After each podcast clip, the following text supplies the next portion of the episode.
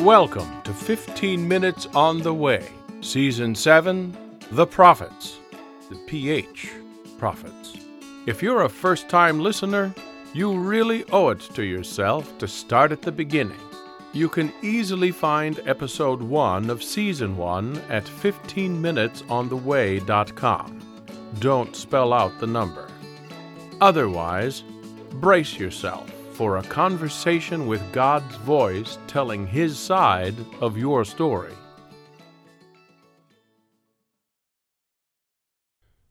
At the end of last week's episode, the infamous King Ahab has just struck up an alliance with the southern kingdom, whom we haven't looked at for quite some time.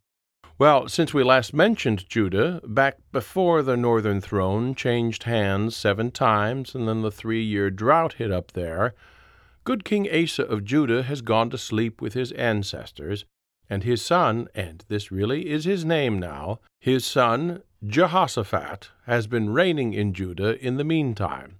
I wish I could tell you that Jehoshaphat was a track and field star in his day, specializing in pole vaulting, or even better, the long jump, or that he was the tall center on the Jerusalem basketball team famous for snagging rebounds.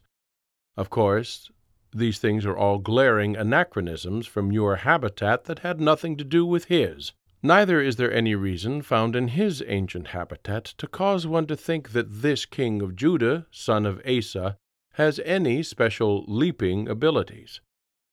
Someone in your habitat thought it was clever to put an alliterative adjective before his name, which is admittedly already fun to say aloud.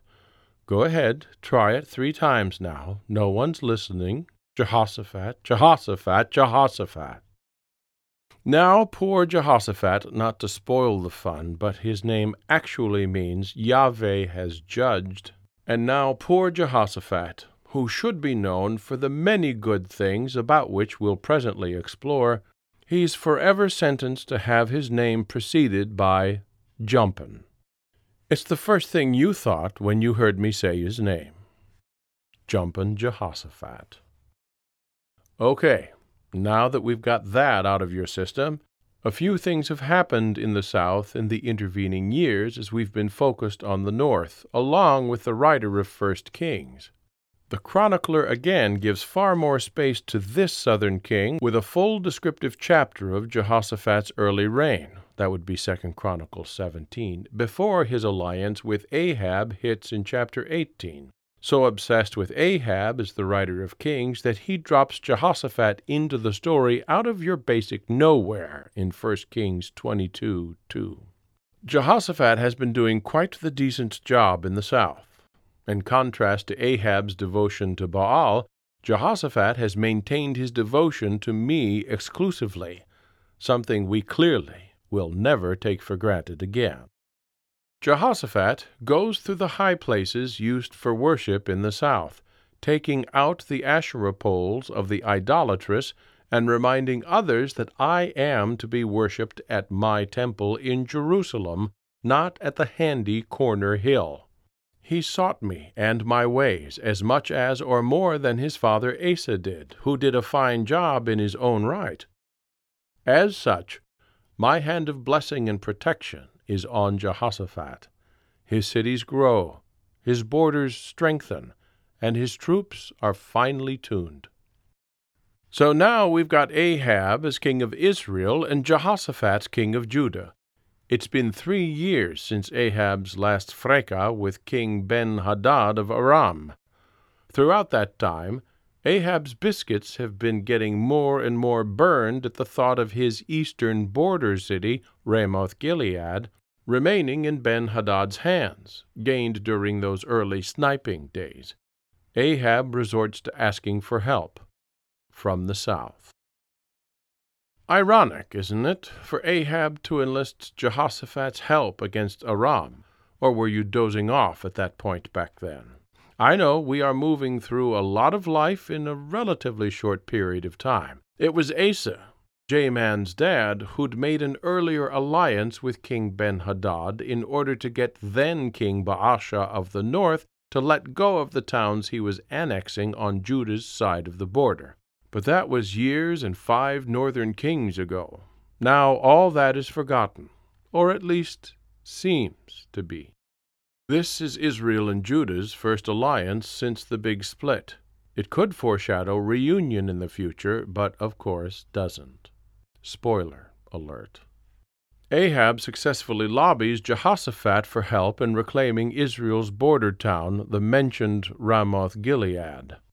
Ahab, being the kind of fellow who sits down to supper and just starts eating without thanking us for it, is ready to start marching the troops east as soon as everybody's gathered.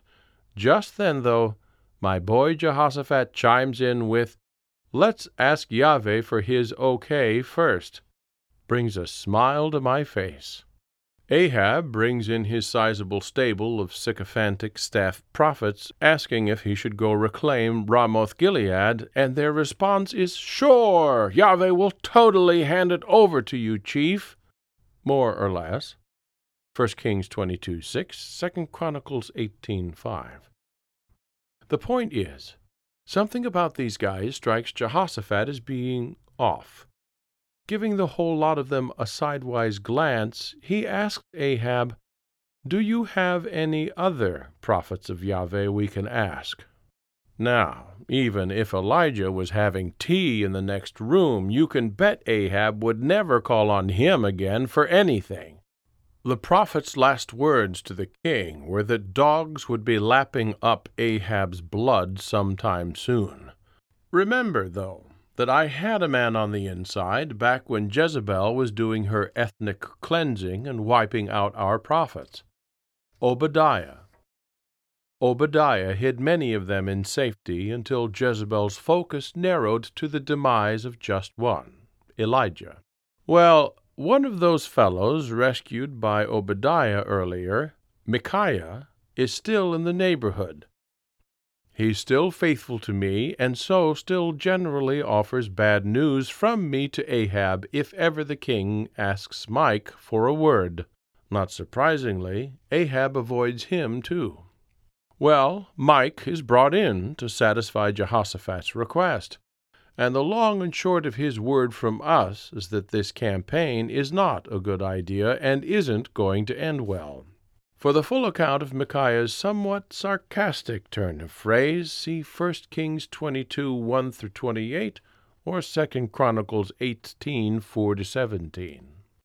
Ahab tosses Mike in prison and says he'll deal with him when he gets back. To which Mike mutters, No, you won't. And somehow in spite of this negative encounter and warning to stay home, Ahab convinces Jehoshaphat that if one of them goes in disguise, Ahab, of course, everything will be okay. So they attack the city, with Jehoshaphat enrobed as the king that he is. Decide for yourself whether you think Ahab is doing this in hopes of Jehoshaphat getting killed.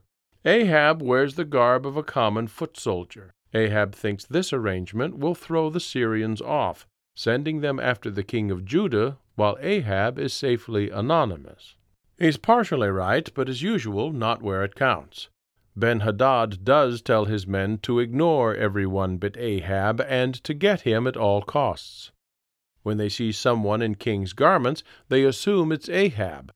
No one's told them of his alliance with the south, but when they get close to Jehoshaphat and he yells at them, they realize it's not Ahab's voice and they back down. That option gone, a general old fashioned full on battle ensues in which, yep, you guessed it, Ahab is struck by an arrow. Now he finally claims a chariot to be taken out of the battle and watches it from the sidelines, where he bleeds to death as the fight ends in a draw. And if you've been paying attention, you already know who helps clean the blood off the chariot floor once they've got it home. Now, think about the last funeral you attended. A person's death naturally triggers a sense of retrospective in their survivors. And so, now that Ahab's ambitious life has run its course, let us look back on it a bit, even though you know already a good part of what we are going to say. Ahab inherited Israel's throne from his dad, Omri, the general turned king by coup. While Omri continued in the smorgasbord practice established by Jeroboam, He was clearly a fellow whom people followed and could have reversed that course, but didn't.